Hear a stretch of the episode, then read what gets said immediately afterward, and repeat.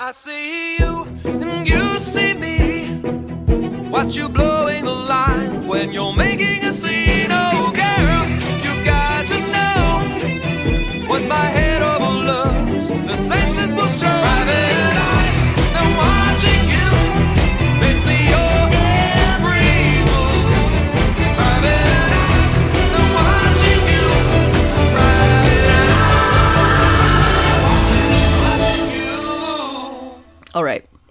How do you say how do you say hello in German?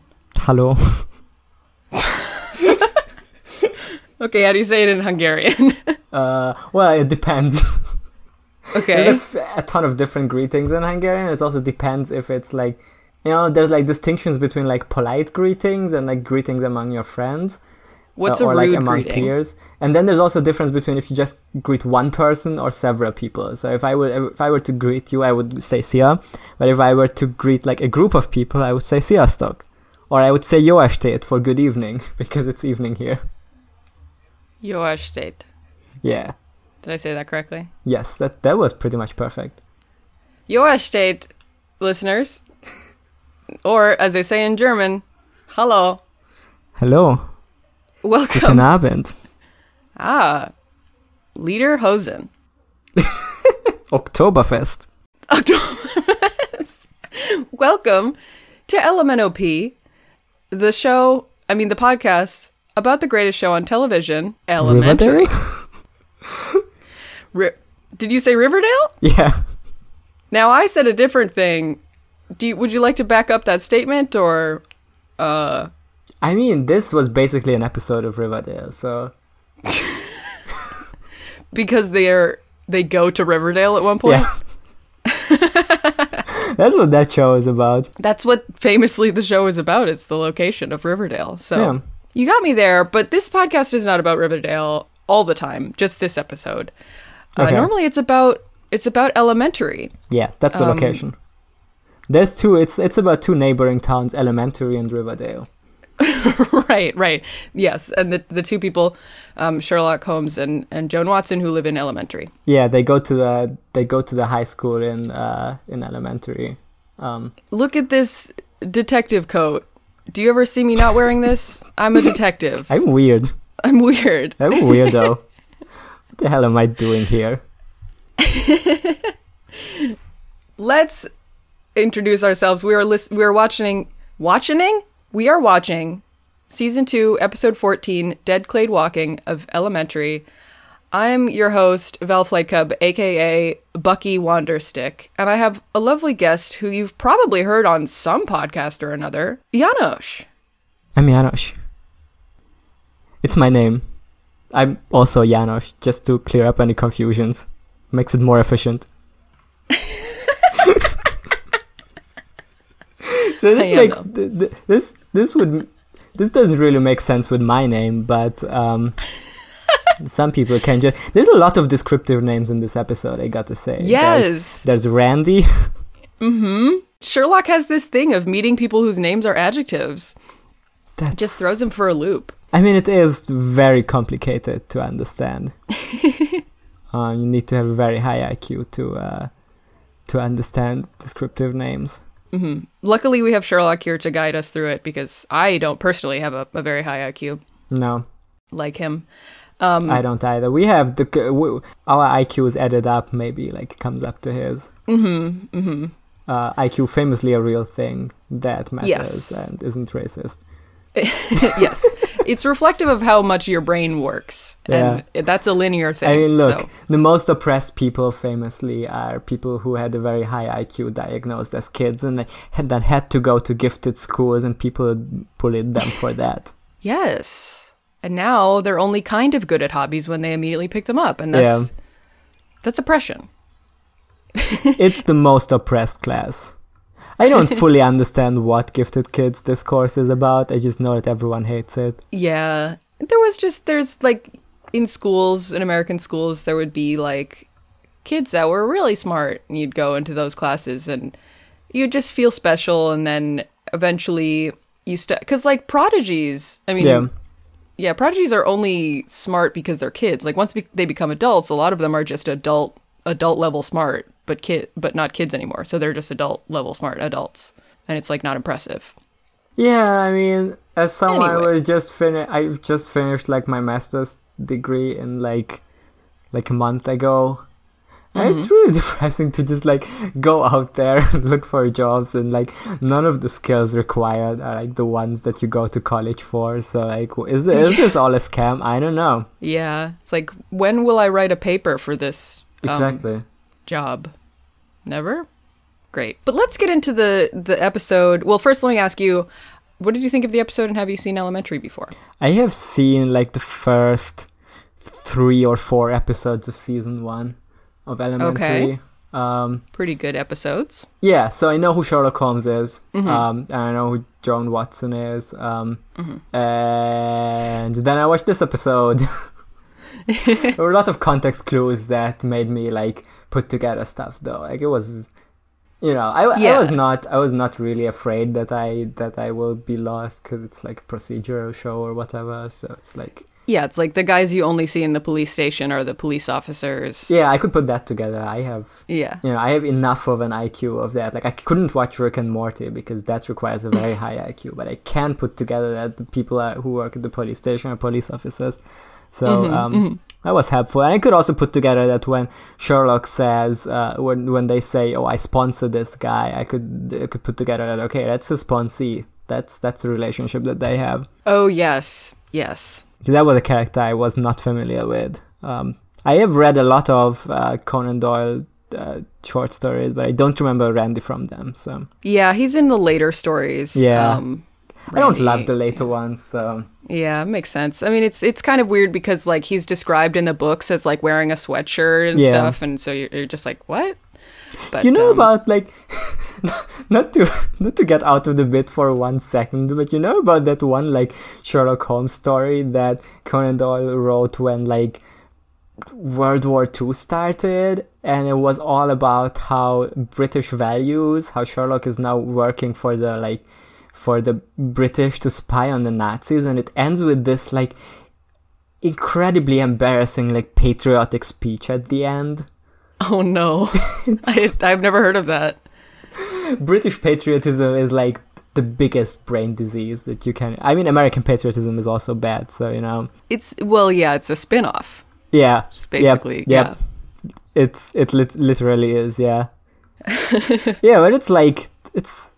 I mean, there was some like British values stuff in the early Sherlock Holmes stories, and it's obviously like a famously British character. When it's like, when he's like talking about how cool Churchill is, that's like. I don't love a bit that. cringe. It's a little cringe. It feels incredibly out of character for him to be to be like that. But anyway, in Yeah. this this is this isn't one of those.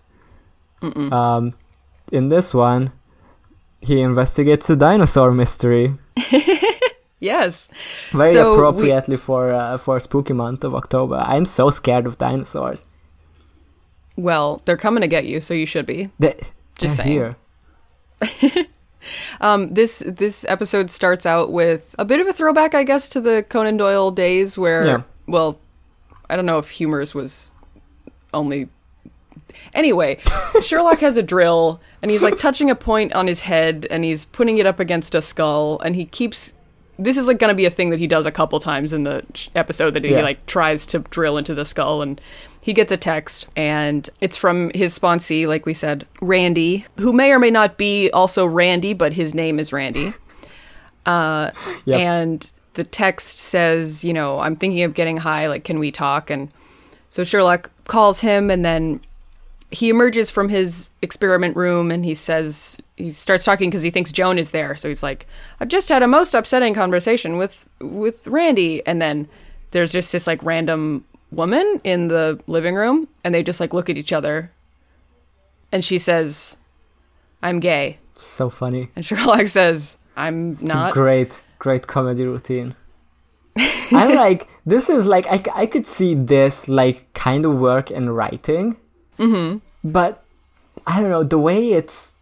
It it feels so labored, you know. It's like It's a, yeah. all back and forth. Where she's like, "I'm gay," and Sherlock is like, "I'm not," and she's like, "That's my name." Oh, okay. I'm Sherlock. I'm also, you know, gay. I am though gay. Yeah. saves time. yeah. I gotta say, when I watch this, when I watch this like without subtitles, I still didn't quite understand what was happening here.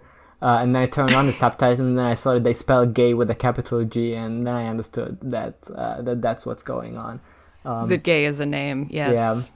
She does say it's my name. I was just, I was just, I don't know, didn't hear it or something. Mhm. I was like really confused why they only talk about her sexuality instead of like as a person. Right. It's just, yeah.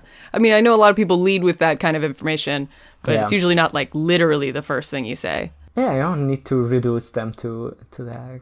You don't need to be like gay is in the room. Gay is now sleeping on my couch. You know. He he's a little weird with it because he's like, okay, uh, nice to meet you, and like he's he's uncomfortable that like a, a stranger is in his house or whatever. But then Joan comes in and she's like, oh, I I see you've met Gay, and uh, Sherlock is like, yes, Joan, I need to speak with you. Excuse us, Gay. Yeah, like you really yeah. That's Like- what. When I didn't understand that it was supposed to be her name, I was really confused about that. Like why he why he why he needs to say it like that. right. It's like the um Meg Stalter like the Pride Month sale. Um Uh-huh. have you have you seen this video? No. Like so it's uh back in Pride Month, you know, she was like it's a video of her as like a small town candle shop or Yeah. something that are, that's doing a pride sale, but it's like they're very out of touch. So it, the the video starts with her going, "Hi, gay. This month." and yeah, it's just a lot of that. You know, like these these sales really slay. Yes, queen. Yes, Queen. Buy candles the house down boots. They said it in Cinderella. Have you seen Cinderella? Oh God, The- I the- have not. The new movie Cinderella. There's a scene where the where the, her fairy godmother transforms her into gives her the magic dress, and then Mhm. they're like, "Yes, queen." oh boy, it's very much. I mean, it's not a great movie.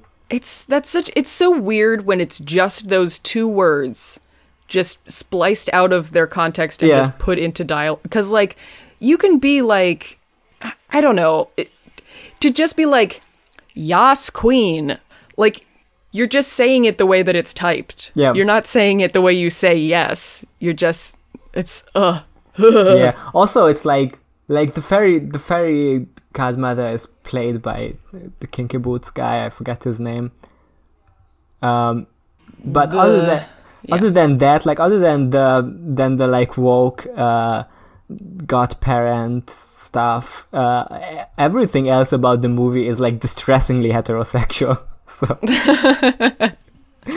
like we're gonna we're gonna we're gonna nod to the gays like in this one specific instance so that we, we can seem woke but then it's then it's like you know still the like straightest possible story like also like that's such a straight thing Yeah. as well like the role of like i need to get dressed up and pretty. I will get my gay friend to Yep. help. That's exactly it. It's like oh this character is gay but does not talk about sex or romantic attraction in, in any way. Like he is there to adorn the female woman. Yeah. Billy porter is his name i remembered. Billy porter. Thank you. Thank you for your service. Yes. Thank you billy billy porter should have played gay Billy Porter should have played Cinderella. then it wouldn't have been so straight. billy porter should have played the dinosaur in this episode Yes. Oh my god. Um okay, we're so far in and we haven't even like we're like 30 seconds into the episode. So so Joan and Sherlock are discussing why Gay is here and um Joan is is looking at one of Sherlock's old case files that he had given her from his his trunk of of failure basically where he's like this is my most hated possession is all my cold cases that I haven't been able to fix. I mean haven't been able to to solve. So she's she's looking at one of them and she has a theory about something. There's like some weird rock um, outside this guy's house. This guy Doug Newberg was murdered in Riverdale because that's where he lives yep and he had a rock wall outside of his house in his yard and there's like one rock that like looks different than all the other rocks so joan went and um, got gay from uh, She's a a geology fellow at NYU. Look, there's there's nothing funny about like the inherent thing of gayness. You know, we we shouldn't just laugh Mhm. at saying the word gay, but it's pretty funny. It is. It's just fun. so Gay is a geology uh, fellow at NYU, even though you can clearly see she's not a fellow; she's a gal. So, kind of a weird choice of words there. But, yeah, what the fuck? uh, but so they're going up to Riverdale to to look Yeah. at the rock. You're saying this fellow thing in joke, but literally the entire like past 50 years of German feminism was just focused on like grammatical agenda. It's very weird. they had this big fight that you always have to list teacher, uh, like Lehrer und Lehrerin, right? Like teacher and teacher woman Uh huh. and then like sometime in the past 10 years they discovered that non-binary genders exist but they already fought so hard to make german language as binary as possible when it didn't need to be Uh huh. To include teacher parentheses woman.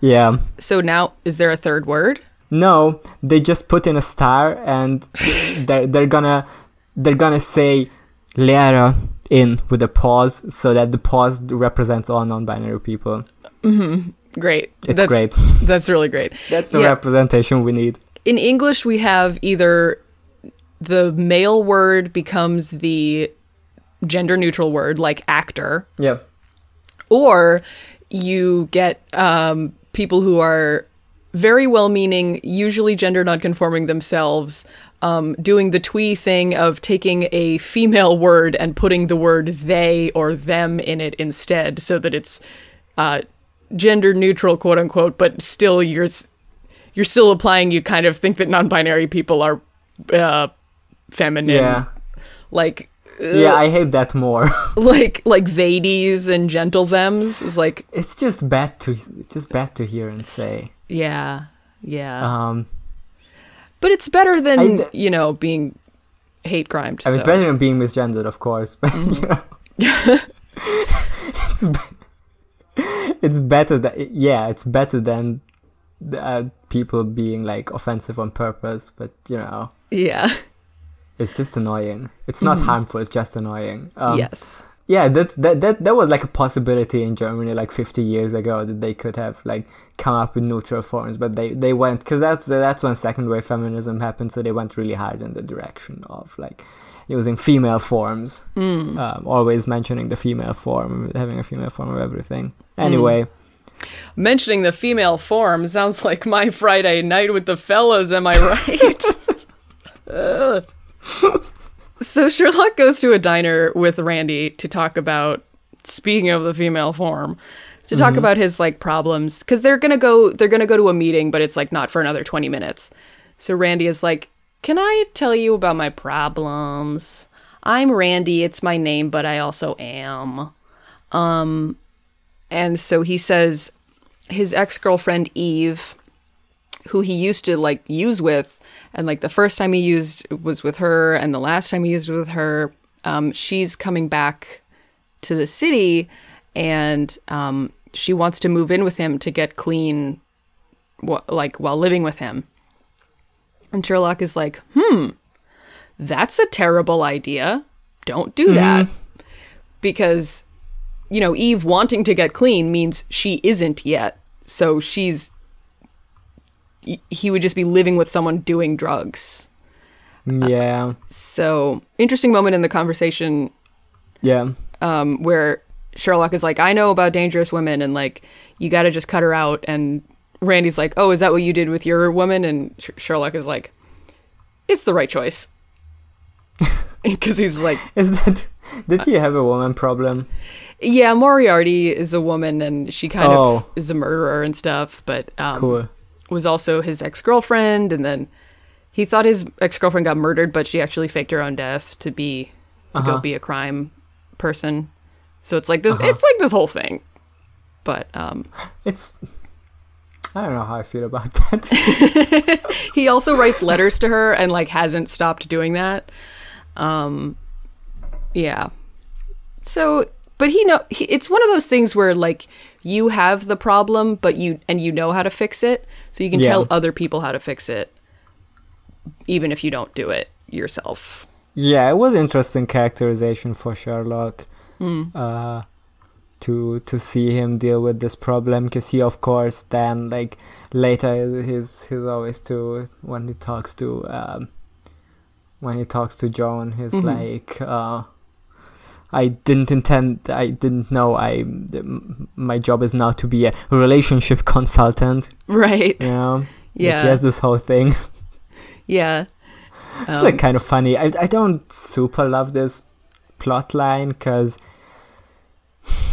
I don't know the this like relapsing, relapsing junkie plot line. I feel like I've seen this so many times yeah. I mean, types it's of shows. It definitely happens a lot in in this show because Yeah. Sherlock himself, you know, is in is in the middle of it, and Yeah, I do. Yeah, I, I think it's funny because he's it's like just still him grappling with the same objection that he had when he was told he had to be a sponsor or like that he should be a sponsor, where he was like, I don't want to deal with other people's problems though, and this this would be that I would have to do that. yeah, And like in a later conversation with Joan, he's like, I I very carefully constructed my life in a way that I didn't have to listen to other people's relationship problems at all.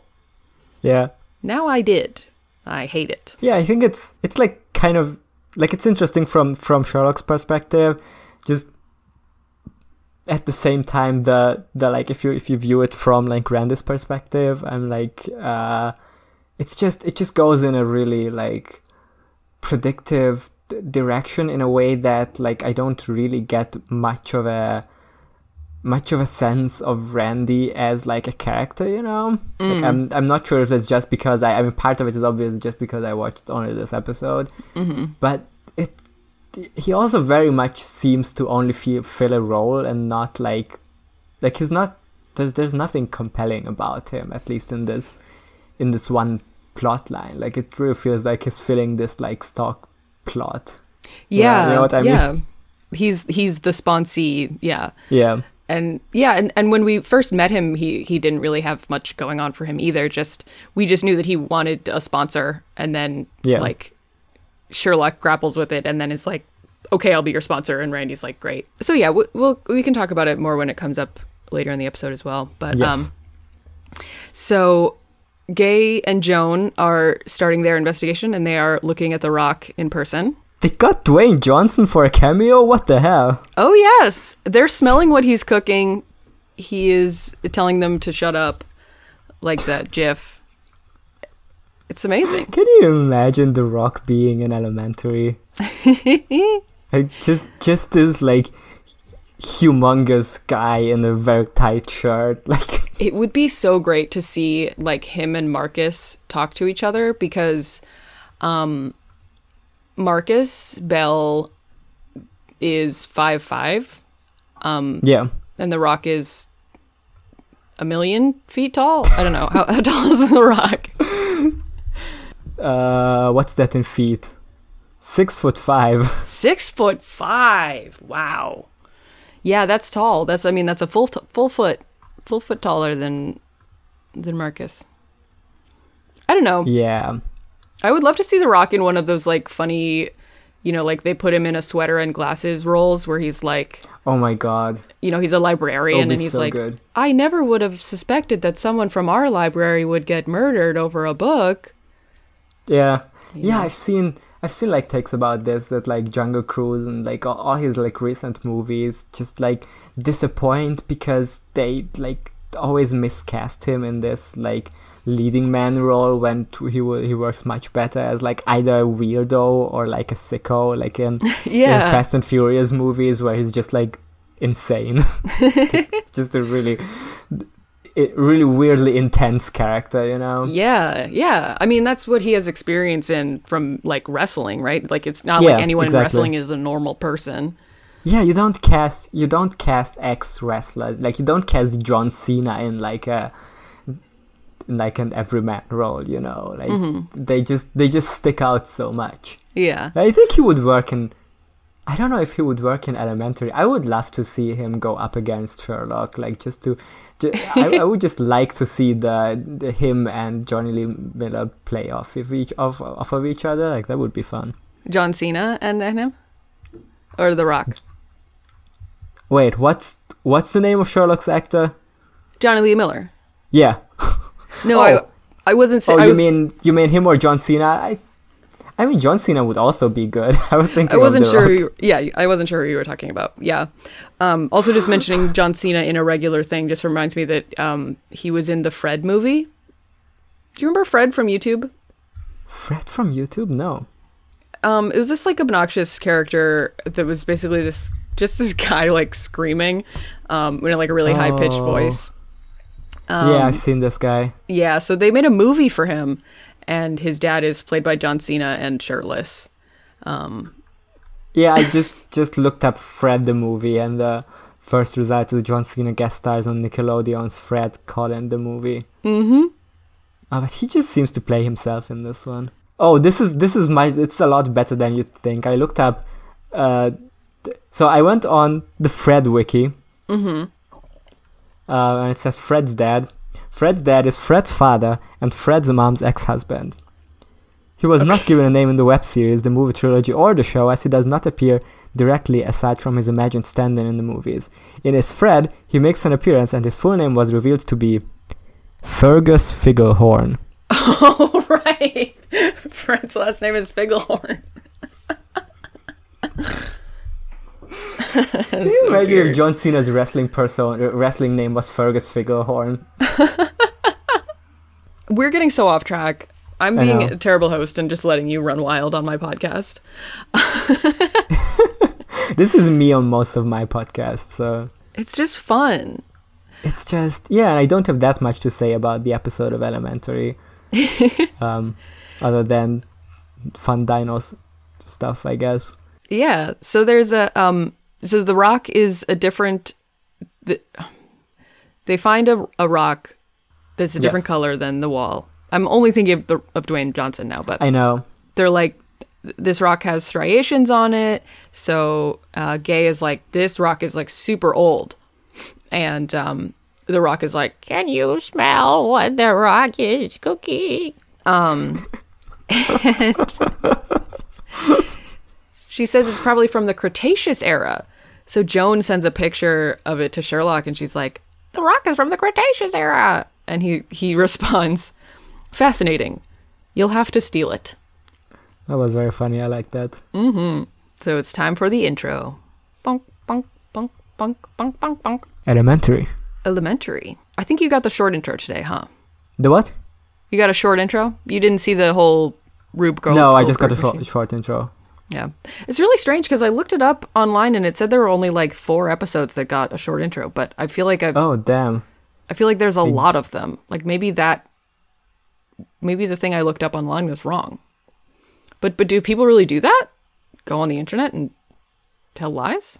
and lie i don't know So anyway, um, they Sherlock and Joan meet up at the morgue, and um, apparently Gay was not down to steal, so she was not following the uh, advice of be gay, do crime. But that's fine.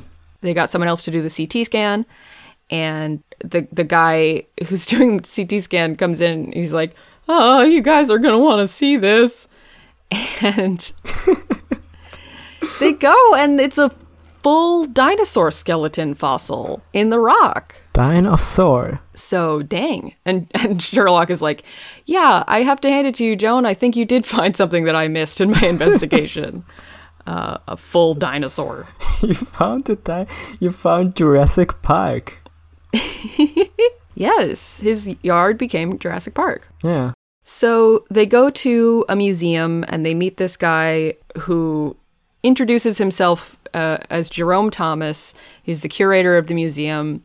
Um, I'm sure he's introducing himself for no reason, and um, it's just a coincidence that we get his full name. dr jerome thomas Dr. Jerome Th- Thomas, and he's like, Look at this skeleton you're standing next to. This Dimetrodon is the only full skeleton of Dimetrodon that's ever existed. Uh, yeah nothing sus about that We're just at a museum, and it's fun to talk about things that are in museums. yeah So then he's like, I heard you got a fossil? And they show it to him, and he's like, Holy shit. this is crazy. And um, he's like, This looks like a nanotyrannus, which is just a very small Tyrannosaurus rex, Yep. basically. Small enough to fit in a rock. And it's a baby.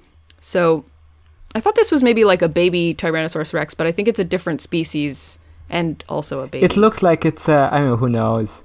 I think you can just make up whatever about dinos because they're extinct. So like They're not can- around to defend themselves. Yeah, you can't really check, right? Yeah, but it's pretty cool. It's like the whole it's the whole thing. Yep. He says, you know, this was probably smuggled into the country from Mongolia and that kind of thing would cost like high 7 to low 8 figures, which is hundreds, tens, tens or hundreds of millions of dollars. A lot of money. I'm trying to scan Wikipedia on the Nanotyrannus thing, but apparently there's like some there's like some disputes between like different studies uh, on whether like all Nanotyrannuses they found were actually just like young regular T-Rexes, like whether that's a subspecies or, or not is apparently like not like it, it it seems like it was a 2020 study that says that says in a 2020 study uh, showed the specimens referred to nanotyrannus were all ontogenetically immature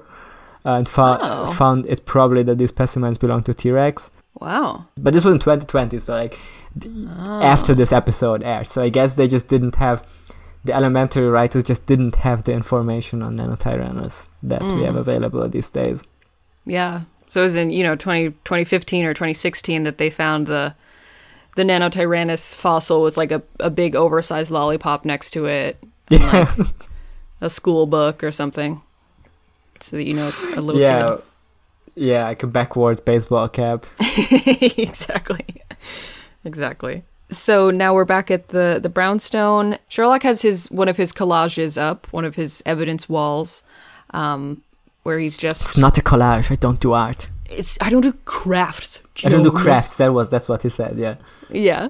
Um, and because he was going to look into, he he was you know he's joined the investigation now, and and uh, he had some theory or other, and was gonna start looking into stuff, and then he gets another text from Randy, and he says uh, that Randy's gyno difficulties persist, and he's got I go difficulties. gyno difficulties I'm always saying that. as opposed to their problem, which is dino difficulties. Oh.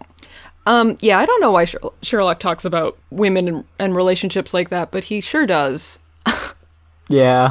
He likes to be creative with the way he talks, and also is kind of a weird scientist misogynist, misogynist sometimes. Yeah, I'm like trying to put. Ideologically, this is so weird that they make Sherlock both like more, ex- much more explicitly, like almost aggressively heterosexual mm-hmm. in in a way that like other Sherlock Holmes interpretations would like lean more into a like the homoerotic direction, you mm-hmm. know, with mm-hmm. like both making Watson and Moriarty women, you know, and also mm-hmm. him having explicitly a history with women. But at the same time, he does have the same like Sherlock Holmes misogyny that he that he usually has. that you can then Yeah. attribute to yeah his misogyny is because he's gay or whatever. You know, uh, which Yeah. like a point you can make, or Yeah. asexual. You know, but like. This is it's kind of just- weird that they it's kind of weird that they both make him straight and also misogynistic. Yeah, yeah. He, I mean, I think it's like, I think they try to make it so it's like he just hates, he hates everyone. Like he's antisocial, but uh, uh, yeah. Just sometimes the way he talks, he he says things that he truly does not need to. yeah. Um, Because like I think he he has a disdain for. I think if Randy was having trouble with a male partner, he would still be like rolling his eyes and like Yeah. making a Yeah, but then we'd have the, the, same problem that his now he's being homophobic, right? but also right. like still explicitly straight. Right, right. I doubt he would be he would be so like wordplay heavy if it was a guy like but maybe, I don't know. And and Andro problems. andro problems, yeah. So yeah, so Joan is like, okay, well, I'll I'll keep decoupaging things. I'll keep glu- gluing stuff to this collage while you're gone. And Sherlock's like, that's not the point of it, Joan. but he leaves, and and she continues the investigation. And then the next morning, she wakes him up, and uh, this is a bit of a role reversal because he often will wake her up by like throwing clothes at her and stuff. And this time he's on the couch sleeping, and she throws some mittens and a hat or something at him to wake him up. Yeah. And she's like, I was looking at stuff all night and I discovered a lead and we're going to get some ice cream. And Sherlock's like, but it's winter. And Joan's like, exactly. So the lead that Joan has found is that a guy who is best friends with Doug Newberg was this guy Diego Salcedo, and he has priors and he has a fleet of ice cream trucks that have permits that are currently active, even though it's wintertime. Nobody's buying ice cream. It's winter. You're gonna get Nobody cold. has nobody like, eats ice cream. I think you should eat ice cream in the winter. Why the fuck not? Yeah, I I have done this a few times where there's a um, a restaurant near me that near my work that does um, Impossible Burgers. Yeah. So I go there and I get an Impossible Burger and I get a shake, and then I drink this shake that's like milk and ice cream and blah blah blah whatever else, and then I walk back from the restaurant to my work and I'm like, wow, it's colder out than I remember it being. I'm so chilly right now, and I'm like, no, it's not that I'm not wearing enough sweaters. It's that I've drank a frozen drink. like, I thought you were like tricking yourself into thinking it's not winter by drinking the shake. Yeah. right. I don't know. I, I would also not drink a hot cocoa in, in the summer, I guess, but I would wouldn't have a problem with eating ice cream in the winter. I don't know. Yeah, you can't It's- eat it outside, but I mean, inside, I think inside it's fine. there's no seasons inside. Exactly. You know, it's like how they say, like, oh, all men are the same height laying down. It's like Mm-hmm. every season is uh, It's the room same temperature inside. inside. Every season is ice cream season if you turn up the heat. Exactly. So Joan has looked into these ice cream permits um, because most of us are, most of the people in New York are not as enlightened as you and I in terms of when you can eat ice cream and when you cannot. Yeah. And these ice cream trucks have permits that are in industrial areas that mostly include ports. So that sounds like a place to s- smuggle some stuff. And so they, they go to stake out the ice cream truck. And um, Sherlock asks Captain, he's like, so is anybody like taking the dinosaur or what's going to happen with that? Uh, and um, is like, oh, yeah, well, uh, Immigration and Customs is going to come grab it. So why? And Joan is like, he wants to take the dinosaur home.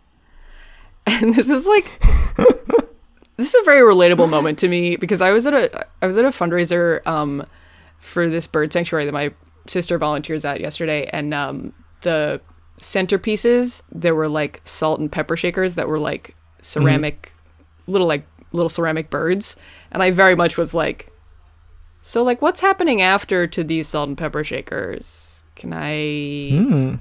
Am I? Can I? But I think they reused them. So God damn it. so yeah, Sherlock is just like, can I take this dinosaur rock home or? Can I walk the dinosaur? You all mind if I open the door, get on the floor?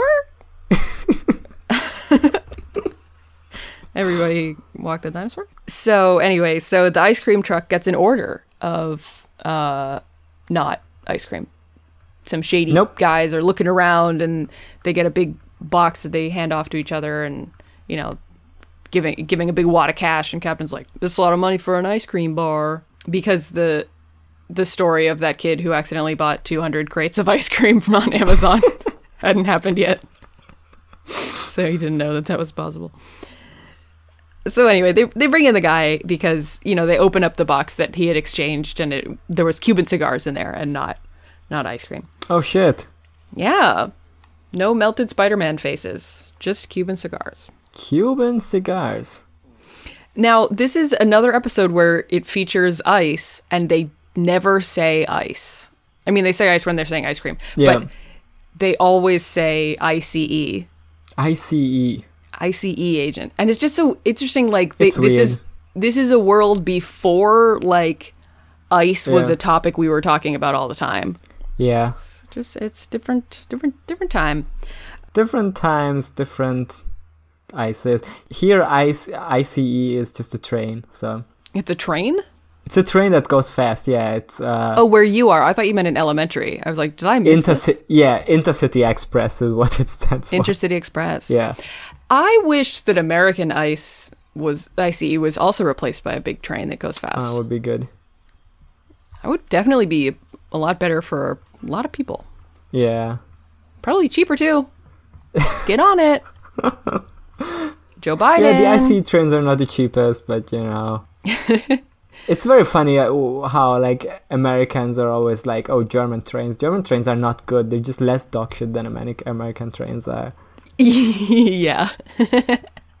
it's a very low bar to be less dog Yeah. shit than American trains. Yeah, the the train that I take, um, the subway train that I take to work, is only like half of the time um, the right temperature. Great.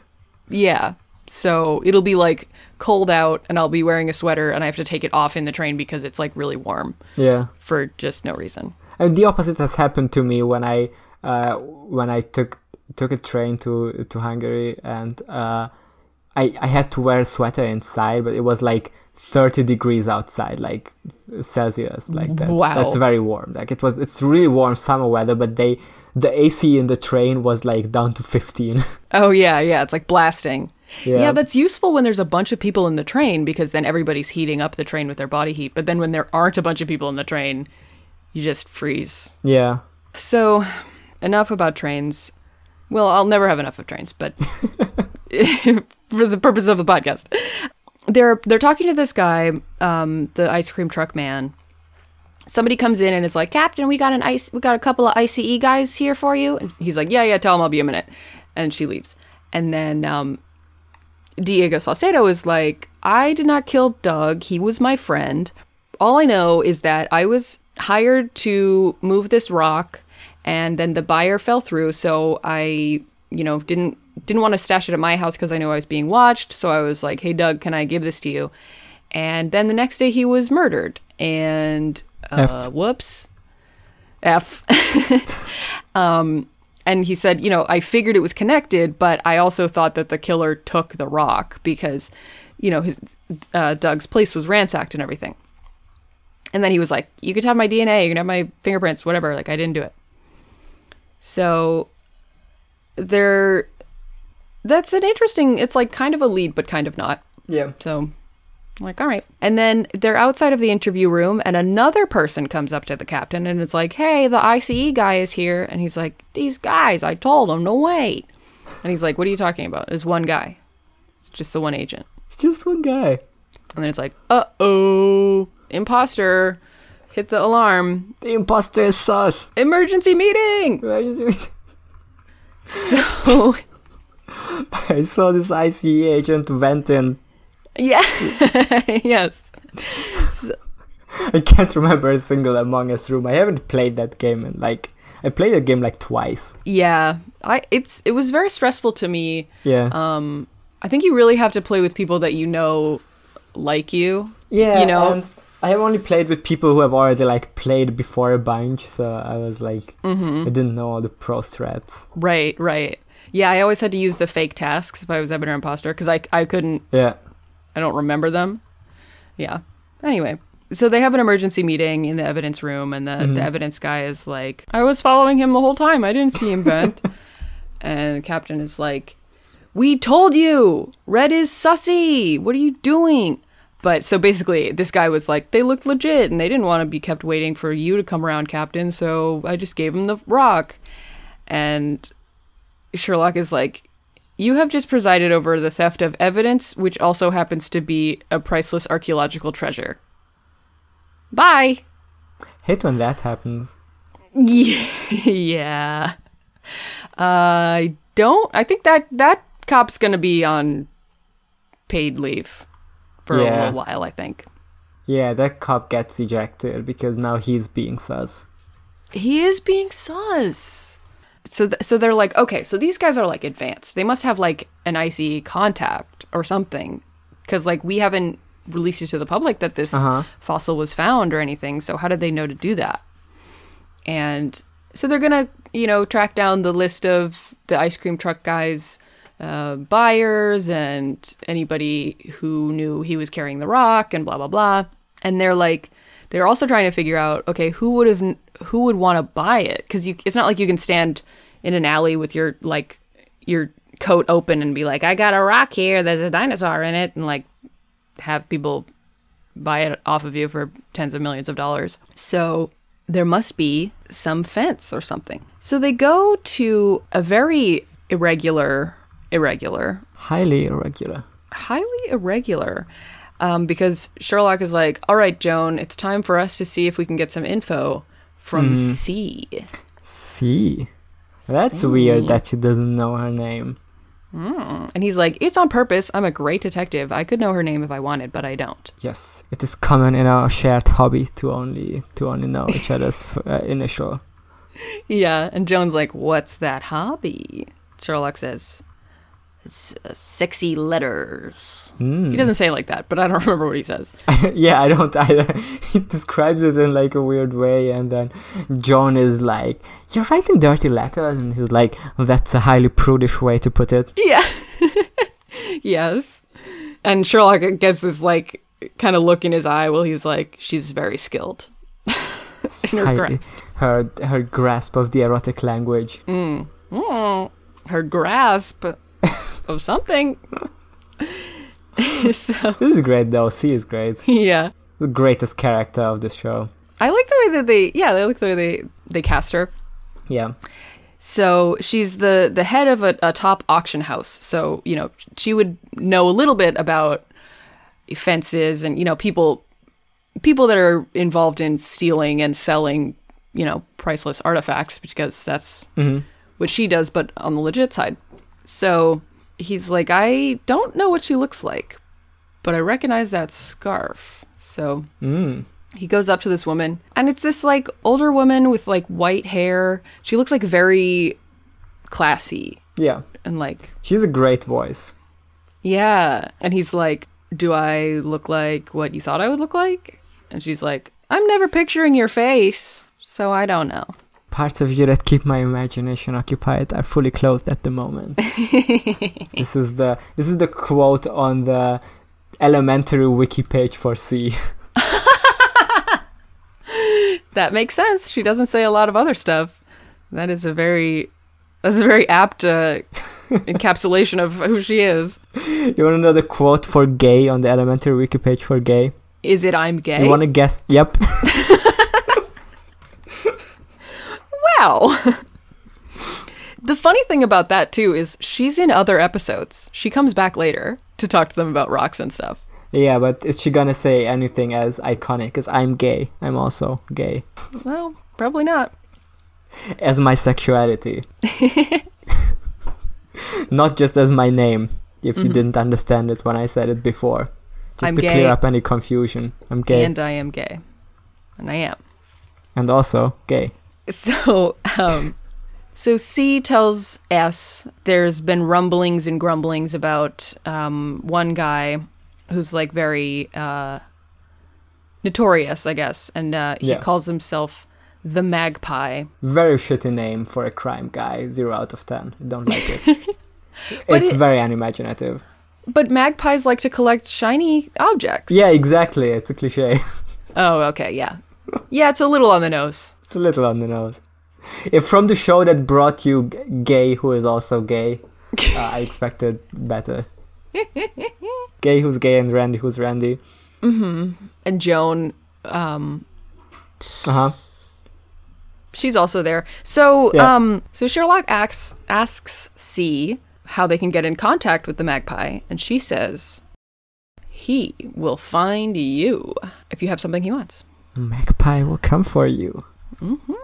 So they go back to the the brownstone, and Sherlock has decided to lure the magpie out with something shiny, as he says, which is he's um, apparently when Martin Luther wrote his 95 Theses, he also mailed some out to some other Yeah. people, and so he's going to pretend to be this guy who's like inherited one of these letters and is like, "Oh, I don't know what this is. Who can help me sell it?" Like put it on eBay or something.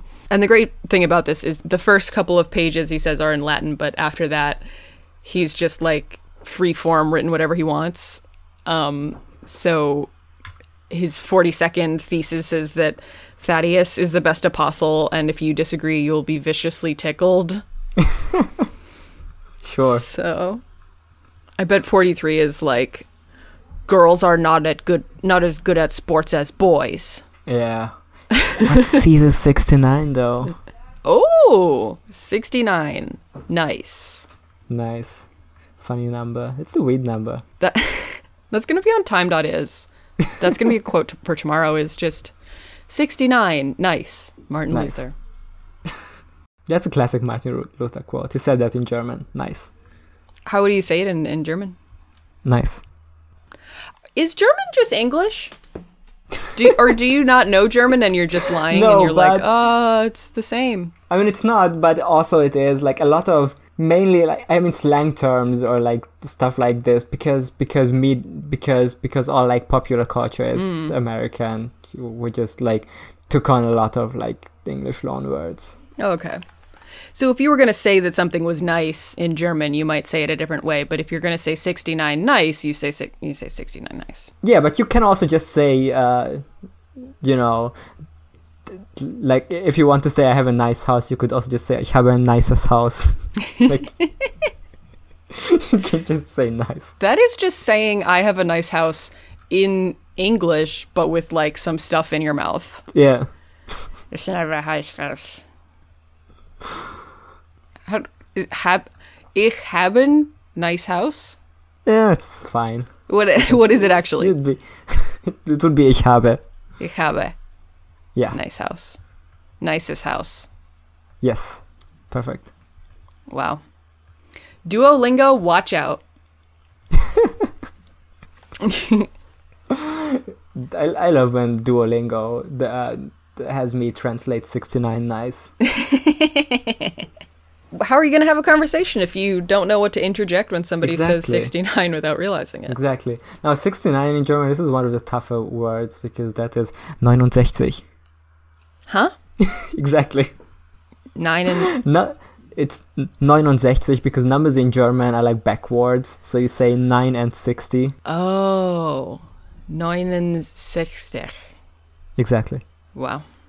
My mom, Nice. for like a couple months, tried to teach me some German, and Mhm. I didn't remember any of it. But I'm I'm gonna tell her it's all coming back to me now. And be like, Mom, I remember the, I remembered the number 69. Nice, Uh, nicest house. my mom was born in 1969. So Nice. like, uh, it, she has 69 on her license plate and she's like, Oh my gosh. it's just like, it's because, because it's my birthday. I bet whenever she goes to make usernames like online, she Yeah. puts like her name and then 69 and she's like, that's taken again. Why? Dang it. Was she born on April Yeah. 20th as well? No, Still pretty nice. still nice. Yeah. So once uh, Joan has read thesis number 42 about Mhm. being tickled, Sherlock tells her about his um his ongoing problem with with Randy where he's like, you know, I think I found a solution to Randy's Eve problem. Mm. I know all about Eve.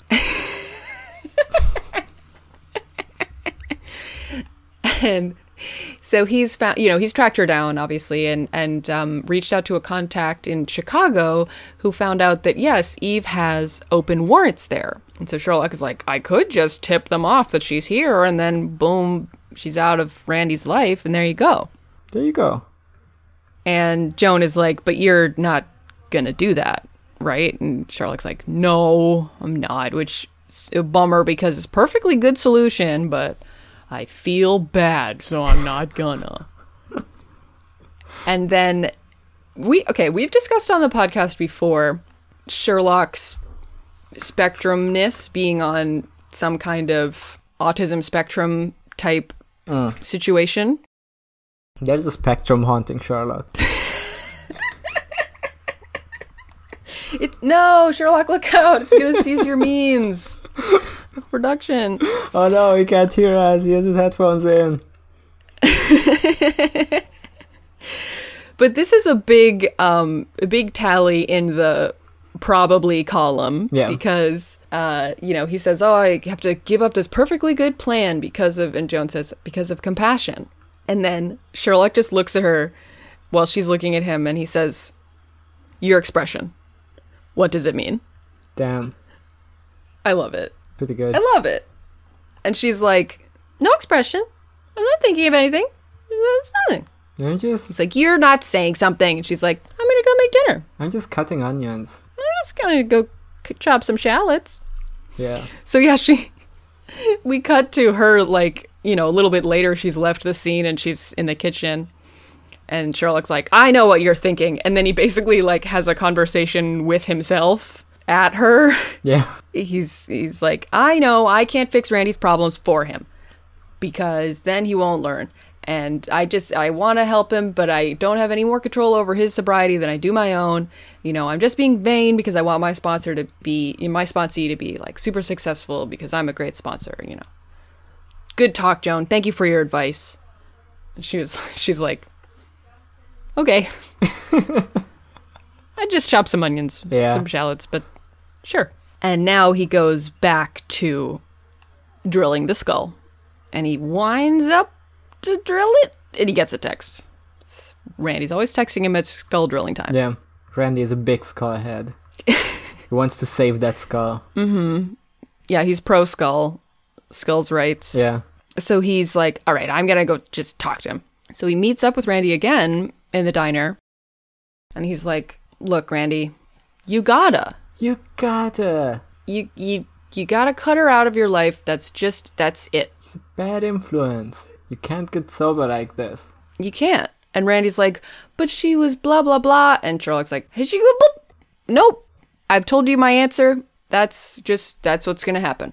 Or he's like, that, you know, that's, that's my assessment. Yeah, No additional information is going to change my assessment. And Randy's like, dang, okay.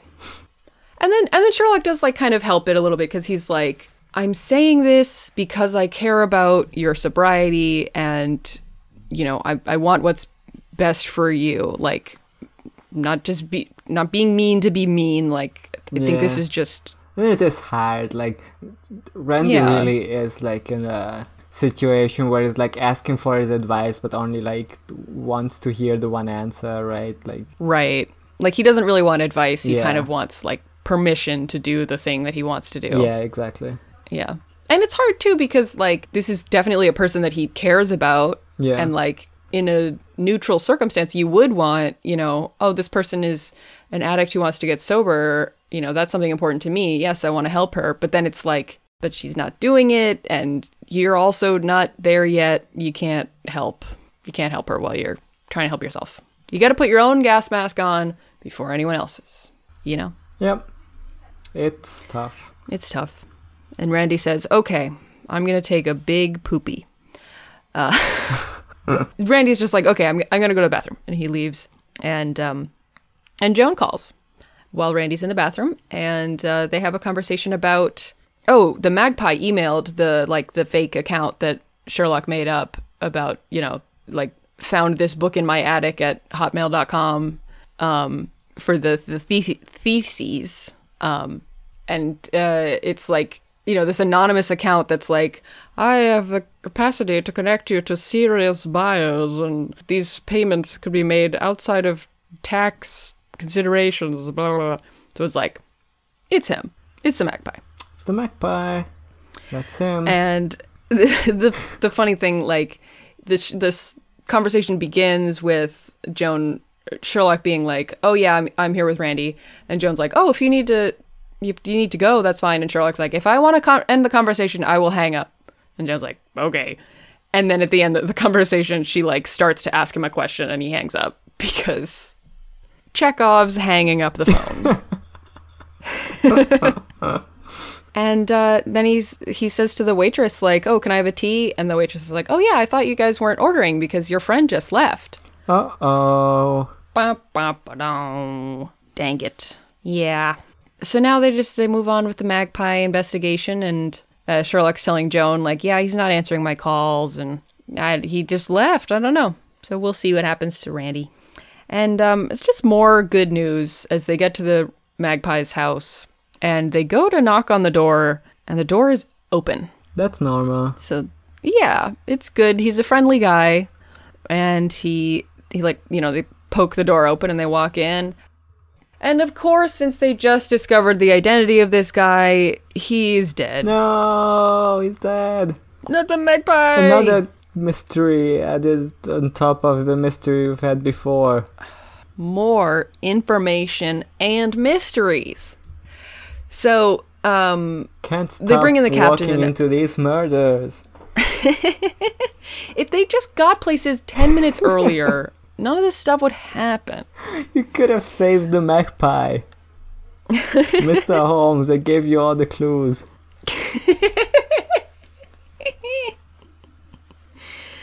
That's the 69th thesis, is just a drawing of a snowman. Yeah, snowman, but like in, in a deer hunter cap with a pipe. yes. So, the other strange thing is that not only is the magpie dead, but it appears that the rock that Joan and Gay were smelling what he was cooking Mhm. was destroyed next to him.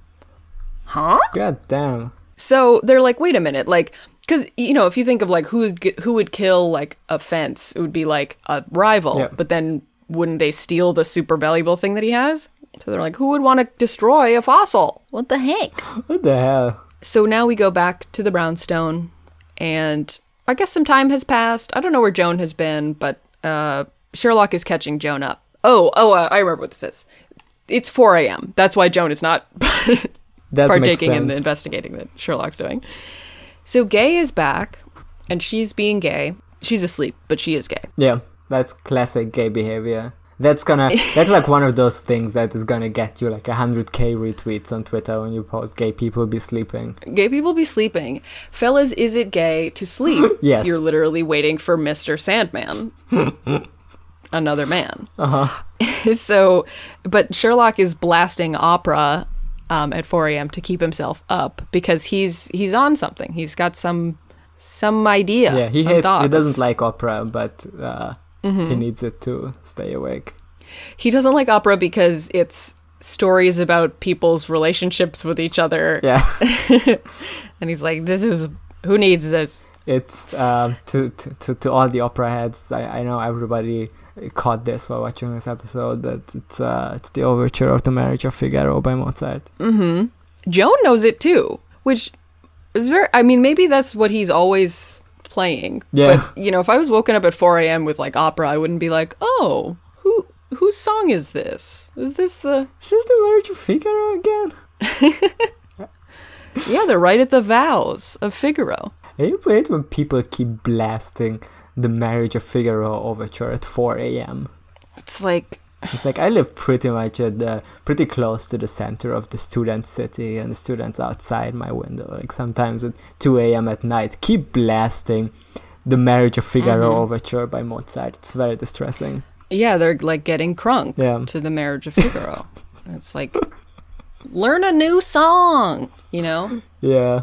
Like Uh, it's, like, Imagine Dragons and Marriage of Figaro by Mozart. Remember when you when when parties was still le- were still illegal, um, and there was always that guy who like whipped out an acoustic guitar and said, "Anyway, here's the Marriage of Figaro overture." Yes. Today you're gonna get married to Figaro, and that's his name. Um, I'm very very familiar with the marriage of Figaro. So so anyway, Joan uh, Joan comes downstairs because she's woken up by the opera, obviously, and she's like, "So what are you doing? Like, what what have you discovered?" And Sherlock tells her all about the title of the show of the episode. Um, so there's this theory in dinosaur circles called dead clade walking, and a clade is a group of animals that survive an extinction event. And apparently, there's this whole theory going around that um, after the um, meteor hit the Earth that killed the dinosaurs, some of them didn't die. There were still some around. The conventional wisdom is that that's all of them. They all died. And there's this like stripe, the KT boundary in like the fossil, uh, the layers, you know. Yeah, I mean, I have never seen a dinosaur in real life, so I I uh, I think that's pretty strong evidence for for them all dying. But you know, Yeah. I mean, here we are hanging out above the KT boundary, so yeah, we saw. But this Nanotyrannus that they found um, has evidence, according to Gay, who is now asleep but still gay, has evidence that that, that fossil was above the KT boundary. So that baby Tyrannosaurus Rex was running around after the meteor. So that's crazy. And apparently, this would just completely fuck up everybody's shit in the dinosaur studying world, Mm, the dinosaur community, Mm-hmm. the dino community. or the on the dino message boards, Dinosaur talk is going crazy. r slash dinosaurs. R slash dinosaurs. Yes, exactly, exactly. All comments are locked after a heated debate. Um, Is the Nanotyrannus a libertarian? Mm-hmm. Mm-hmm. Locked after 8,000 pages of, of heated debate. Yeah, Um, yeah, and and it's funny because Joan and Sherlock have this like Joan is like, what would that? Why would that be upsetting to people? And Sherlock's like, I don't know. It's like something to do. Uh, They just these people are nerds. they they will just be upset if somebody disagrees with them. They're arguing because that's what they like to do. So yeah, I guess that's that's their next lead. So they bring into this the police station the city's biggest opponents to this dead clade walking theory. And they're like, okay, so we found this fossil and we found this guy dead because of the fossil, and we think that one of you killed him so that no one would see his fossil. Um, so can we have your DNA, please? And um, it's it's it is kind of funny. They have this moment of where they're like, and this, you know, we found this fossil that would prove dead clade walking, and there's a shot, a reaction shot of like all of the Yeah. archaeologists just being like, okay, yeah, sure. Um, uh, but yeah, so when they ask to give the DNA, one guy doesn't like they're they're asking them to voluntarily give their DNA, and there's one guy who's like, "Yeah, I don't want the police to have my DNA, so bye." And they're like, "Ooh, ooh, we found our number one suspect now," which is uh, just great, cool. If you have nothing to hide, let us have all of your information. I like the way that this works in this episode because a lot of times, like, police shows will be like, What? We just want your DNA. What's wrong with that? and then, like, if you don't give it, it must be because you did something Yeah. wrong. And this guy, they like, they follow him and it, it he's not they they eventually find his DNA on like a coke can in his trash and he's not a match like he just genuinely didn't want to give his DNA to the police. Oh, also during this moment Sherlock checks his phone and Joan is like, "Oh, are you worried about Randy?" And Sherlock's like, "No, I'm not worried. I'm just seeing if, just seeing if he called because but if he didn't then that's good because then you know, having a sponsee is like so risky and it's like difficult. So if he like left, then I would like I would be relieved because then I wouldn't have to deal with his shit anymore. So yeah.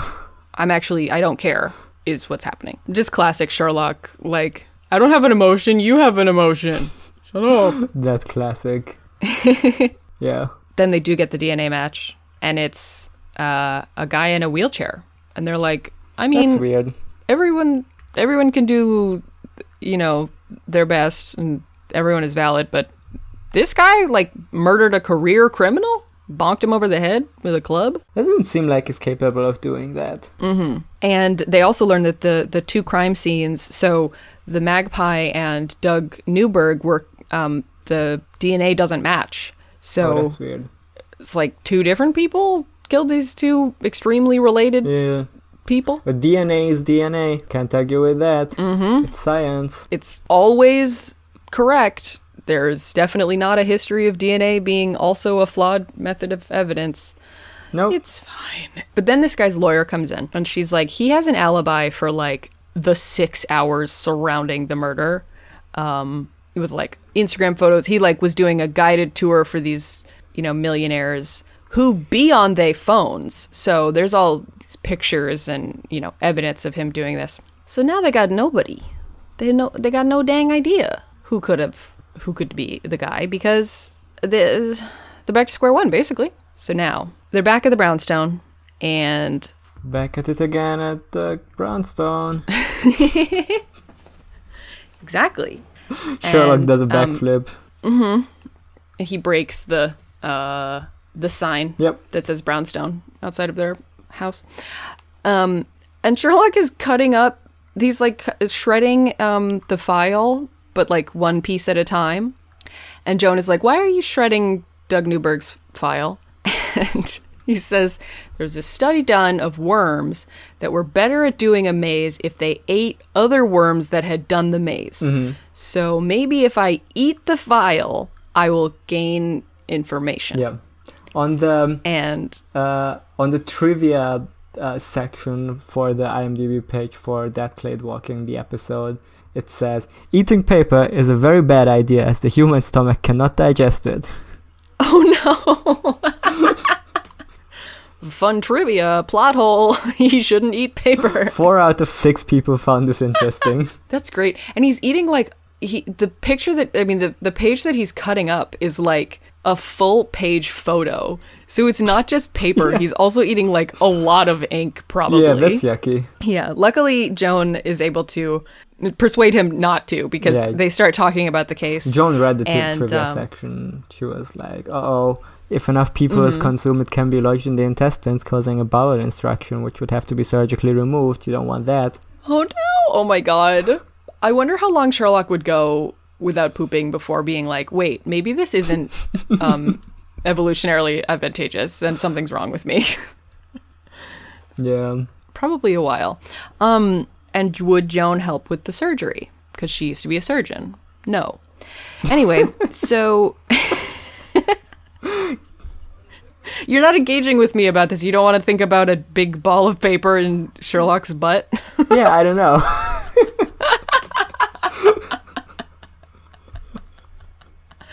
I want to I want to get in that information I want to get in that uh that idea like I'm a pill that Sherlock swallowed. Yeah, that's- I'm right there in the That, action. that's that's a weird fanfic trope, though.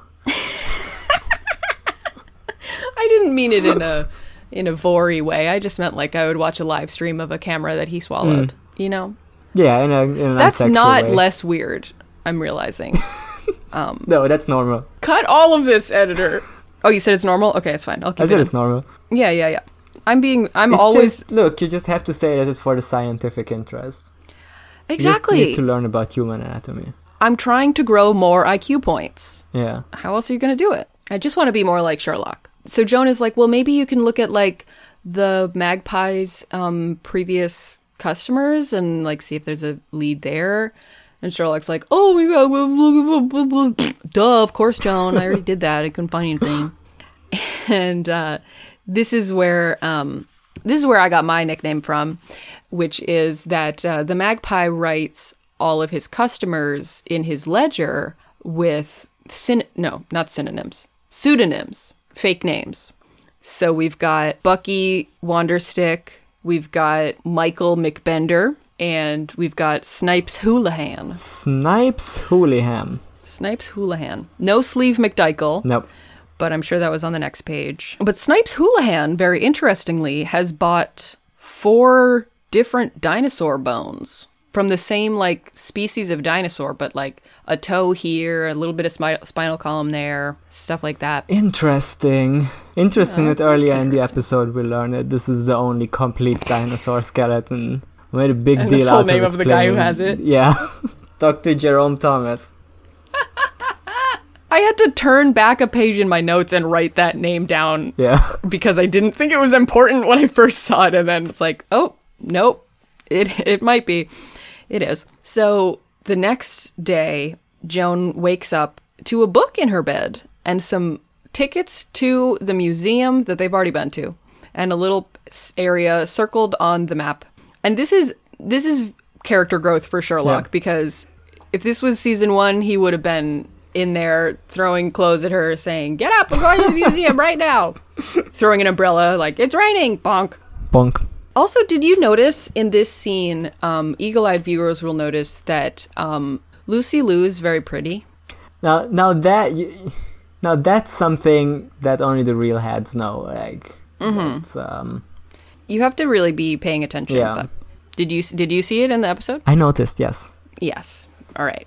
I, I'd like to make sure that only real fans are on this podcast with me. You know, you can be a new fan, but you have to Yeah, you have if to you understand. don't pick up on the subtle, uh, subtle undertones of Lucy Liu Pretty, uh, Mhm. then you might not have uh, sufficient media understanding. Exactly, exactly. You got to understand how television is made. Yeah, And the first step is when you get Lucy Liu, she's pretty. yeah. I mean, you know, there's there's like there, there's like the casual viewer who's just like Mm-hmm. Lucy Liu is on screen, Mm-hmm. um, and only the you know it's like the top of the iceberg, and like then there's like the bottom layers that is uh, Lucy Liu Pretty. Mm-hmm. Yeah. And it's like the your brain is small versus big. Yeah, Yeah.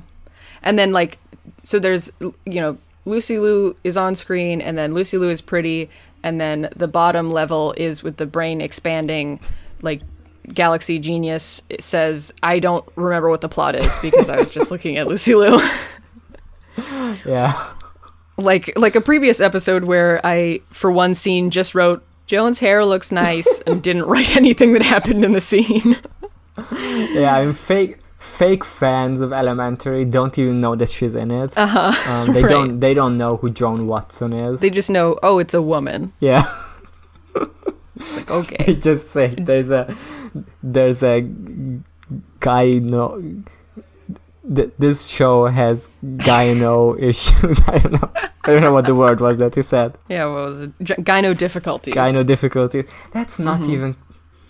I don't like gyno difficulties because difficulty is not like a word that you would put a prefix to. You know, Yeah, yeah. it's very Like- labored. Like gy- gynos gynatastrophe. yeah, No? exact exactly. Oh, okay. I did nail it.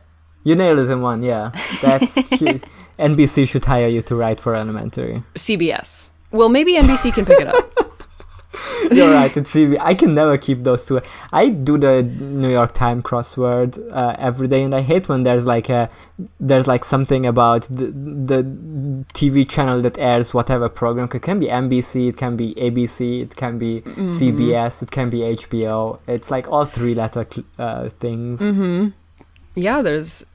I can imagine too. Uh, well, do, I mean, like, do you watch American TV? No, I mean So, so then, yeah, you'd be even less likely to know Yeah. any of that stuff. Like TNT, if it's drama, TNT knows drama. But if you don't know that, that's another. Just you'd be lost. TNT has wrestling on. TNT does dr- wrestling, Yeah, I think I think AEW's wrestling show is is on TNT huh? because they make Well, a big learning. deal out of it.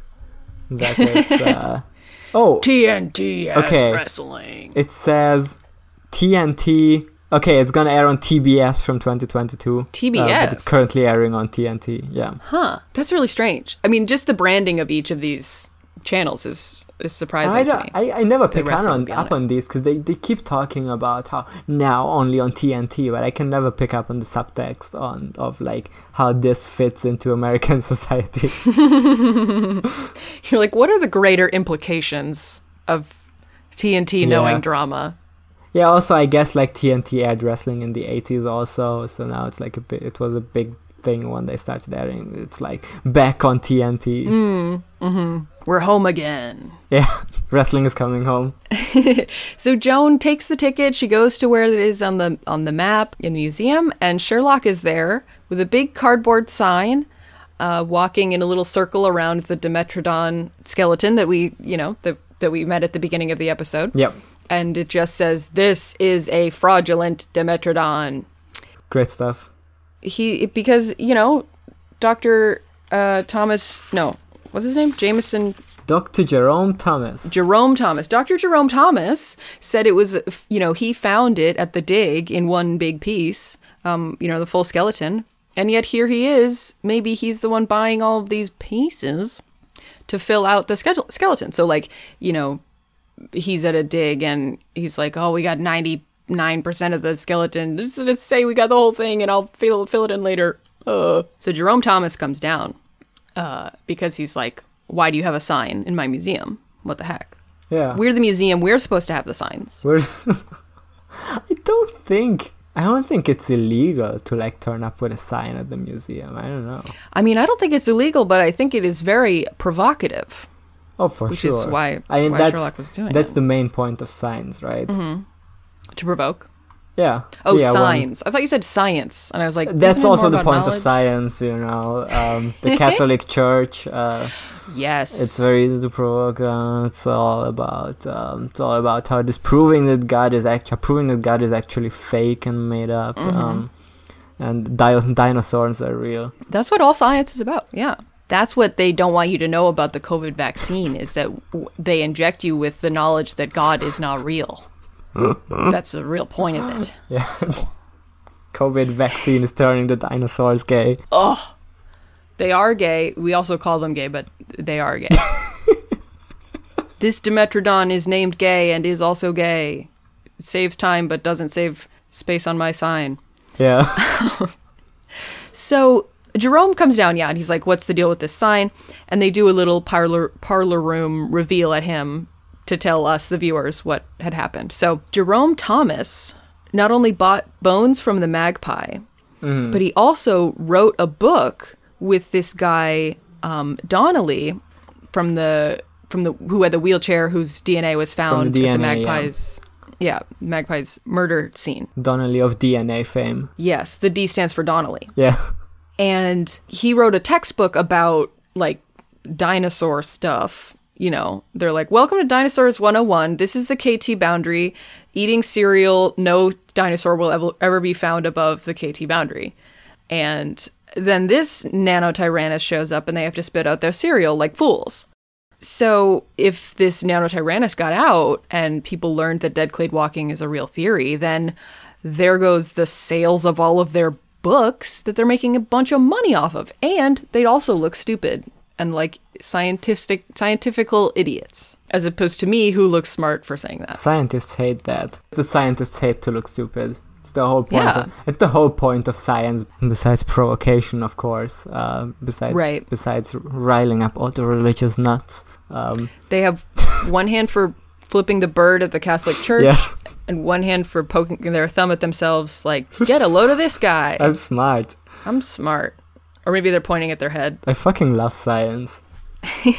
Epic rap battles of uh, dinosaurs versus the Pope.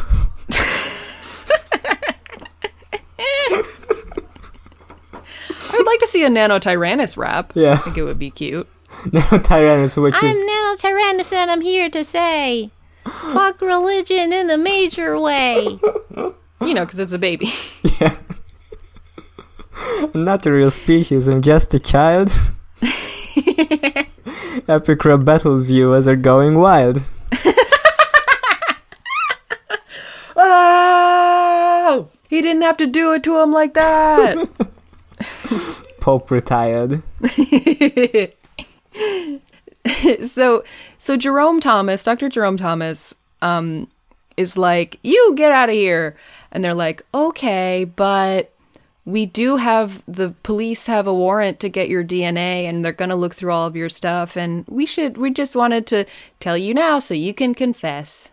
Oh, and the thing about Donnelly's DNA getting on the magpie was probably that uh, Jerome used uh, you know, an excavator tool or something that, that Donnelly also touched. So he wasn't actually involved. But they're like, but I bet Doug Newberg, you got your hands all over that dude to kill him. S- You know, Much to think about. blew your nose out, and suffocated him with the same rag, you know. So we got him. Ladies and gentlemen, we got him. Got him. That's it. So now it's finally time for Sherlock to drill into the skull. Psych! Um, he starts to, and then Joan comes in with a box, and she's like, "Here's your nanotyrannus remains." I guess once they're all busted to shit, nobody wants them anymore. nobody was coming to claim them. That's how it works. I was surprised though. I mean, like, I feel like maybe, oh, maybe because it was like kind of dusty. Because if it broke into like chunks, you could glue that back together or something. Put it on yeah, or like somehow. exhibit this the, the the the broken piece. I Yeah. look. There's another. There's two things in the goofs section on the IMDb page for Dead Clade Walking 2014 Elementary TV series. Um, Okay.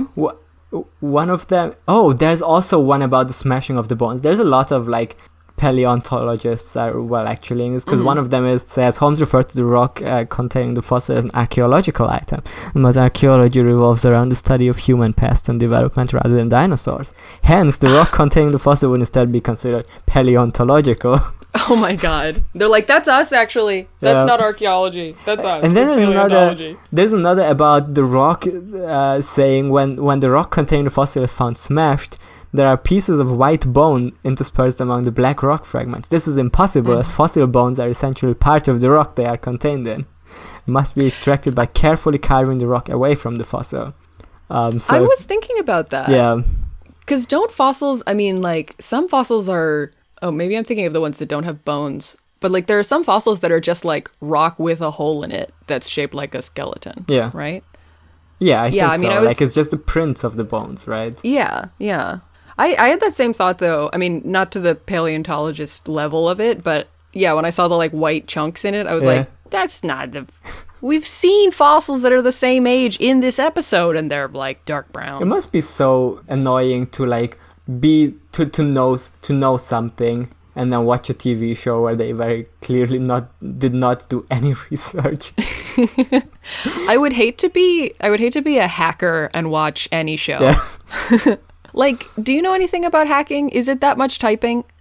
No. I mean, I don't know I anything about hacking, but I watched like some videos about like there was like hackers react to TV hacking or video game hacking, and they were like there was there was one in Polygon where that was like hackers uh, like a hack- hacker talks about like video game hackings, and he was like, yeah, Mhm. the most accurate ones are the ones where you just try to guess passwords because that's what it that's what it usually revolves around to. Is just try to try to write in words and try to see Mhm. if that works Yeah.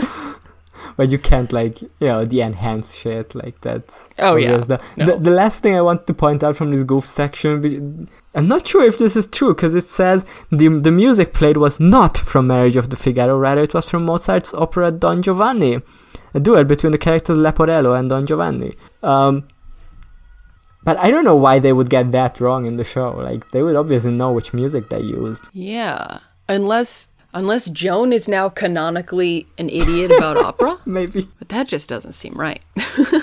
Weird. I'm gonna have. I, I would have to like watch the episode again and confirm because like on the on the wiki page for the episode it says it's the overture, so it would be like instrumental music. Hmm. I don't know Oh, it wouldn't be a song. Yeah. I mean, it wouldn't be two people singing. exactly. Like you would be able to uh, tell the difference between a duet and, a, and an overture. Yeah.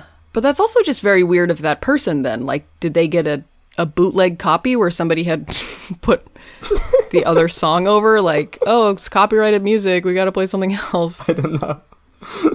It's like very confident of this person to say it's a completely different song. I know. I mean, if you're an opera expert, you would probably notice. But Yeah. There, I- need, there aren't any there aren't any opera he- opera heads in my area to smoke a fat kush blunt with and listen to opera with or whatever that what was that old. Tumblr post? I don't know. Oh god. Anyway, Opera. I'm sure someone got fired for the blunder of Yeah. putting the white bones in there. Yeah, and Um, for using the the wrong Mozart opera. Mm-hmm. Maybe they had or already had the script written and they already filmed it and then they like accidentally put in the wrong track from their track library. I don't know. They couldn't get the rights. Yeah. they had to put something else in. Mozart has this weird loophole in uh hmm weird legal loophole that the rights to Marriage of Figaro specifically uh, don't go into the public domain as long as the fictional character of Figaro is still alive and he never died. So Yeah, exactly. Yeah, there's also a rule that you can't you can't have anybody say anything negative about the marriage of Figaro. mhm. Um, like how iPhones, you know, like villains can't have iPhones. yeah. So it's like that. It's like I mean, Joan says, like, oh, Uh, Sherlock says he doesn't even like it, so yeah. they can't play it. I don't think it's very controversial to say that the Marriage of Figaro is a, that Mozart was a pretty good composer. You know, it would be a great hot take to to like become Twitter's main character to do like a thread about how Marriage of Figaro actually sucks. It's It overrated. stinks. like not even saying like, oh, Mozart didn't really write that; it was written by someone else. But No. just to be like, I don't like it very much. It it's not good. There's no drop in it. right? There's no guitars. Yeah, come on. The chord progressions are boring. There's no hi hat at all. No, none. And there's no samples. There's so it's like yeah, there's no Lil Wayne feature. So there's just a little bit left of the episode. Joan hands the nanotyrannus remains to Sherlock, and he's like, "These belong somewhere that people will love them, aka my house." And he's like, "And thank you, Joan. Like none of this. It, there's a high likelihood that none of this could, would have happened without you." Now I'm gonna drill a hole in your skull. yeah. Do you want me to release your evil humors for you? She's like, "No." And then I really thought that this was uh, going to be an episode where Randy comes back and Sherlock it like kicks him as his sponsor, but Randy's at the door at the the brownstone and he says like I got high with Eve last night, but this morning I told her she's got to get out and you know, I don't want to see her again and I don't know if you're still my sponsor or not and and Sherlock says, "You want to go to a meeting?" And Randy's like, "Yeah." And they go. Yeah, that's elementary. That's the show. That's Dead Clade Walking. I really like that that's the ending of that Yeah, episode arc of it because I mean like you always have things that you want the people you care about to do but just because they don't listen to you you know doesn't mean they're not still deserving Yeah. of your support and especially like when it comes to something like addiction yeah. that's like so hard to beat so I like that you know sure it's like Sherlock a little bit learning how to like handle other people and Pretty help good. others He did do. Randy did do like the exact thing that that Sherlock was like. This is gonna happen if you if you Yeah. if you meet up with her. But like, you know, it's also I don't, don't think Sherlock could have done like anything else. Yeah I mean I think that's like that's just like everybody yeah, a lot of like I think especially like a lot of addicts who are new to their like sobriety journey or whatever are like, okay, I know that's the cliche and that's what most people say, but like I'm different. yeah, You know, like people that like before they go to the to Alcoholics Anonymous are like, well, I can have a couple drinks and it's fine. And it's like, no, we've all learned that you got you got to stop, and uh, that's Eve for Randy. that's how it goes. How did we like the mystery? I liked it. I think it was very um very typical elementary of like there's one weird thing about the mystery and it brings them into a different kind of subculture or Yeah. like different world. What did you think? Yeah, pretty good. I wasn't fully able to follow all the twists and turns always because I my brain is small, but it was enjoyable. Yeah, I think I have the advantage of just having seen these episodes a lot of times. So I remember like, oh yeah, this is the dinosaur one. It's the Nanotyrannus um, episode. Yeah. Nanotyrannus uh, fake. What? Nanotyrannus fake because they're just baby tyra- baby T-Rexes. Oh, yes, yes, yes. I thought you were saying the fossil was fake and I was like, No, that didn't wasn't. see that part in the show? Yeah, No, yeah. yeah. I like the I like the kind of like Scooby Doo aspect of uh of the leader of the exhibition being the bad guy all along. Like that's a very Yeah. It's very Yeah. this, uh, the one like trustworthy worthy guy you meet at the beginning is actually not trustworthy at all. Yeah, yeah. I do like that. Like they, they I think they do this a lot in, in elementary where yeah, there's like some random like they go to some random expert or something, and the expert just also happens to be like Yeah, the killer or like a main suspect later. But I think it, I think it worked in this one because I wasn't su- uh, suspecting it no. until they went back to the same museum. Like once you're in the same set twice, you're like, oh. Yeah, But before then, yeah, they go to a lot of places, so it's pretty good. yeah. And of course, very spooky. Ooh, Halloween, Skellington. skeleton, dinosaur skeletons. Yeah, it's like two of the scariest things that there are. Yeah, but it's kind of like how when you multiply two negative numbers, you get a positive number. That's true. I feel like dinosaur skeletons are less scary than dinosaurs or skeletons. Yeah, and I mean skeletons are only scary when they're like they're like moving and like playing Mm-hmm. xylophone on their own bones, you know.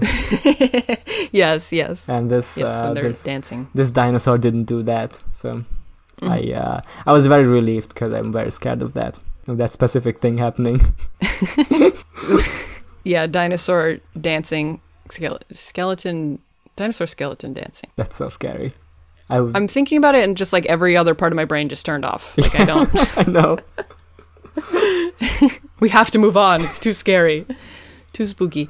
So this is LMNOP. We have a Twitter at LMNOPcast, and we have a Discord that you can join. That's the the link is in the episode description. And uh, we got some questions from. I forgot to ask for questions on Twitter, but we did get a, some questions in Discord from a previous guest friend of the show, Ooh. Joe, who has some questions for us. So, firstly, Sherlock does his famous cardboard sign tricks in this episode. This is, I think, the second time we've seen him with a, a cardboard sign. He writes, This is a fraudulent Dimetrodon. This message is straightforward but boring. What would you have written instead? Uh, Dimetrodon sus. More concise. Gets across the same thing. Fake bones. Fake bones. yeah, I would write Dimetrodon. More Think like so. yeah. I think uh, people wouldn't get what I was saying, but I would. I would still feel confident in my message. Dimetrodon is very good. Thanks. All right, next question. Still from Joe. Could Sherlock save the Jurassic Park franchise if he replaced whoever Chris Pratt, Pratt was playing? Yeah, I mean, it would be. I, I think the the thing that I'm missing from the new Jurassic Park movie, specifically from Jurassic World and whatever the sequels are called, is that uh, is that the, the main character isn't like an eccentric British guy. Is that true of the original? I don't think it was. I don't think it was. There was a British guy, but there should have been. There was at least Jeff Goldblum who was lanky, which is not Yeah. being British, but it's It's you know, adjacent. It's quirky. yeah, exactly. Um, It, I don't know. Chris Pratt. I saw Chris Pratt just drags everything down. It's is more the thing. Like replace him with anyone, and it's gonna be better. yeah, just I would rather have like a little weirdo actor who like Yeah. used to be married to Angelina Jolie um, than a Republican who's like really Christian and Republican. I think that would save Yeah. the franchise, just not having to think about anyone's politics in the movie. Yeah, yeah. I bet Sherlock also would uh, tell them not to do it. Probably. And I don't. the- I'm gonna be honest. I have not seen the Jurassic, the Chris Pratt Jurassic Park movies. I have only seen the Spielberg movie, the first one. So I'm Yeah. a little out of my depth here, but I can like imagine what they're like. You know, and I don't think they're good. And I think they would be better if like if Jonny Lee Miller as Sherlock Holmes. Mm-hmm. Specifically, he wasn't he wasn't just like a different character played by Jonny Lee Miller, but he would be Sherlock No, no. Holmes from Elementary. Mm-hmm. Um, I, I haven't seen it either, but I do think I think I remember hearing about like Chris Pratt's character has that like flirty antagonistic relationship with like the main female in the movie yeah, with Bryce Dallas Howard. that like we're supposed to find charming and think I would rather it just be Sherlock where he's just kind of like rude to people he doesn't know Yeah. and then eventually isn't rude. Yeah. I think I would like that better than, oh, well, he's, you know, he's just so handsome, so There he can say stupid, shitty things. There is a connection that Arthur Conan Doyle also, besides the Sherlock Holmes stories, wrote like dinosaur stories. Like he wrote a he wrote a story called The Lost World, which He did. Wait, he did? yeah, Oh, man. which uh, I I think I think that one has like dinosaurs in it. At least there's a Jurassic Park movie called Jurassic Park: The Lost World. yeah, he had he wrote the. Crossover! Huh, let me. Am I am I imagining that dinosaurs are in this? yes, The Lost World uh, is about an expedition to a plateau in South America where prehistoric creatures, including dinosaurs, still survive. Nice. So there you go. Oh, man. He should have adapted that into a Sherlock story. Yeah, I'm sure if someone asked him to do that at the time, he would be like, fuck you! I hate writing this character. yeah, that might have been at the time when he retired Sherlock Holmes because he was sick of writing that. Um, Mm-hmm. And then he had to bring him back and wrote even more, write even more stories than he wrote before. Because everyone was rioting over him being dead. Everyone, hated that he killed Sherlock Holmes. so good. I love that he could have like he could have written a story of like Sherlock retiring and maybe could have gotten away with it, but because it was like and then he died, fuck you. Yeah. Everyone was like, "No!" bring him back it's it's good to know that like fandom culture was just as bad as it is today yes. Yeah, it would be like um like I feel like the 3 years leading up to like Sherlock coming back on Twitter would be like the same as like the years before Frank Ocean released his first album where like anytime Sherlock uh, like anytime Arthur Conan Doyle like did anything, like tweeted a picture of his lunch, people would be like, Yeah. "When's the next Sherlock book?" Yeah, right. Like like every like every comment on the George R. R. Martin's posts. yeah, exactly. You want to do the last question? Yes. So, gay is a pretty on the nose name for that character. If you had an equally on the nose name, what would it be? We got a similar question when we were talking about Randy the first time. um, What did you say back then? I think I said gay. Damn it.